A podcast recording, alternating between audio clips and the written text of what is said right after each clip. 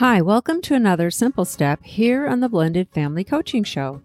You know, this year our family is celebrating our 22nd holiday season together.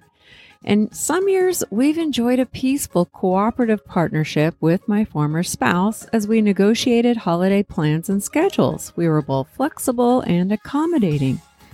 But there were other years that were filled with painful interactions and roadblocks when attempting to coordinate our plans with the plans of the other home. We experienced resistance, conflict, and confusion.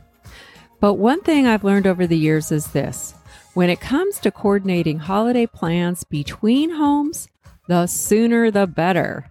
This year, if you're anticipating changes to the visitation schedule, and you haven't already initiated a conversation with your former spouse, now is the time. Don't put it off. And here's why. Waiting until the last minute will almost always create pressure, increase the stress, and most likely lead to disappointment. And not just for you, but for your kids. You know, one of the key things that kids need most as they move between two homes is consistency we want to provide as much clarity and predictability as possible so they know ahead of time what they can expect. We also want to protect our kids from getting stuck in a parental allegiance. A parental allegiance is when kids experience the tension and pressure of having to align with one parent or the other. There's this perception or an expectation of having to choose between mom or dad. You know, sometimes if two ex spouses get stuck at an impasse during their negotiations, well, they can have a tendency to involve the kids in the decision making. You know, hey kids, where do you want to have Thanksgiving dinner? Or where do you want to spend Christmas Eve? You know, this approach is a big danger zone when it comes to parental allegiances, and it could unintentionally put pressure on the kids to choose one parent over the other. What they perceive is each parent saying, Ooh, ooh, pick me, come to my house. And that kind of pressure often causes kids to feel stuck between the two parents they love. And they might start to wonder things like, Whose side am I supposed to be on? Who should I agree with, mom or dad? Which home should I choose to spend time at? And these children will carry a heavy burden Rather than simply enjoying their time with both parents, now they're overly focused on the tension between their parents. Some kids might attempt to ease this tension by playing the go between, the peacekeeper, or the caretaker in an attempt to ease one or both of their parents' emotional pain when negotiations reach that impasse and there's conflict. And again, this is a burden that kids should never have to carry, and they aren't developmentally capable of managing this kind of stress, at least not without it taking an emotional toll on them.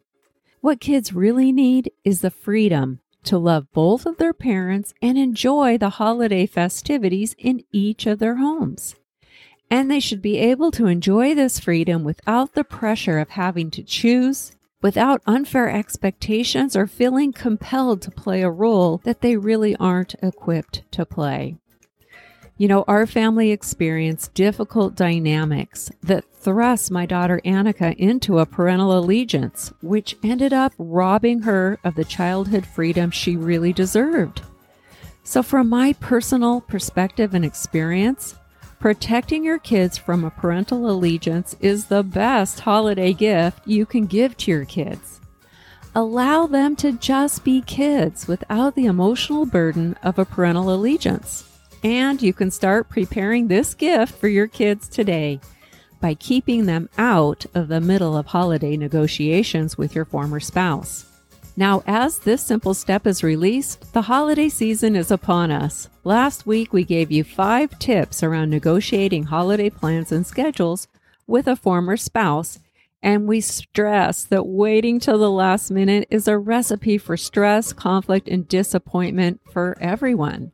It's typical for kids to ask questions leading up to the holiday season, and they want to know where they'll be spending time and what the plans are. And if they're left in the dark or if they end up stuck in a parental allegiance, their holiday season will be tainted with undue stress and confusion, maybe even some sadness, grief, or anger. But you can take action now to safeguard your kids to the best of your ability. Use the five tips from last week's episode to button up all those loose ends to your holiday plans so that everyone can simply relax and enjoy the season. And once the plans have been finalized between the adults, let the kids know what they can expect. Then, do your best to avoid any unnecessary or last minute change throughout the season. The reality is that kids feel most secure when plans are clear, predictable, and uninterrupted. Planning ahead with your ex will give your kids the freedom they deserve, and they'll also be protected from feeling stuck in the middle of a parental allegiance. Now, if you'd like to learn more about parental allegiances and discover practical ways to protect your kids from this painful dynamic all year long, not just during the holidays, be sure to check out episode 41. It's called Are You Unintentionally Putting Your Kids in the Middle? This is one of those easy wrong turns that parents sometimes make when they simply aren't aware, and we'll put a link to that episode in the show notes for you. So this week, keep in mind this pro tip. Keep the decision making and negotiations around visitation schedules between the adults kids should never be put in a position of having to choose between the people they love. Hey, thanks for joining me today. I hope you have a great week, and we'll see you back here in two weeks for another simple step.